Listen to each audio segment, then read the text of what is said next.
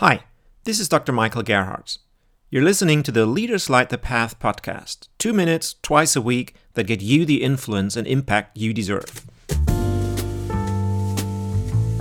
When I think back to when I was a teenager, a lot of TV shows had this very clear distinction between good and bad. Today, it has become hard to find any great show that's even remotely like that. Good is never all good these days. Bad is never all bad. Today's heroes are torn apart by inner conflicts and their darker sides. In fact, often it's even hard to say whether there's good or bad at all. In a way, you might argue that this is what makes heroes heroic in the first place. It is by overcoming their fears and shortcomings and taking responsibility for their cause that they change the world.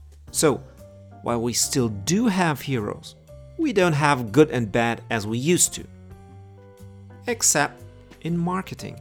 Many marketers still act as if it's us versus them, good versus bad. In particular, they act as if they are all good and the competition is all bad. Which, obviously, is not true. And everyone, including themselves, knows it. So they try hard to persuade us, to make us believe that they are the good ones.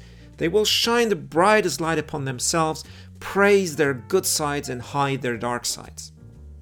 And in doing so, they overlook the fact that the world has moved on, that it's precisely the rough edges that we admire in our heroes.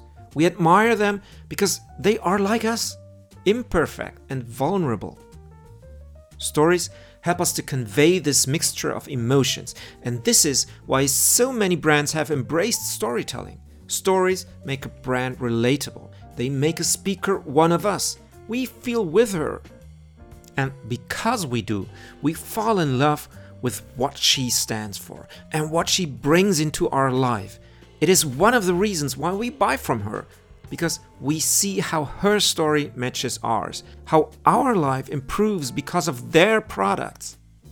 Not because it is all good, but because it matches who we are. How do you relate to the life of your audience?